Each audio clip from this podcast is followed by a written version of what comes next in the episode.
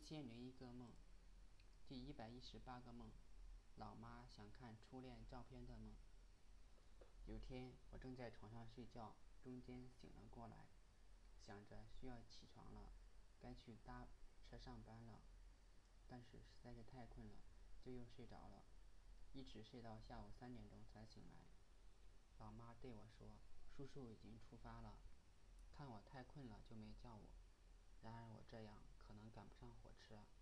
只能旷工了。不过还是觉得老妈最好，不管什么时候都能感觉到她满满的爱。说实话，我也真不想上班，感觉太累了，钱又不多，活还很重，加班是常事。后来老妈问我，还跟初恋有联系吗？问我能不能让她寄照片过来看看，我就纳闷了。我这都结婚了，还提他干嘛呢？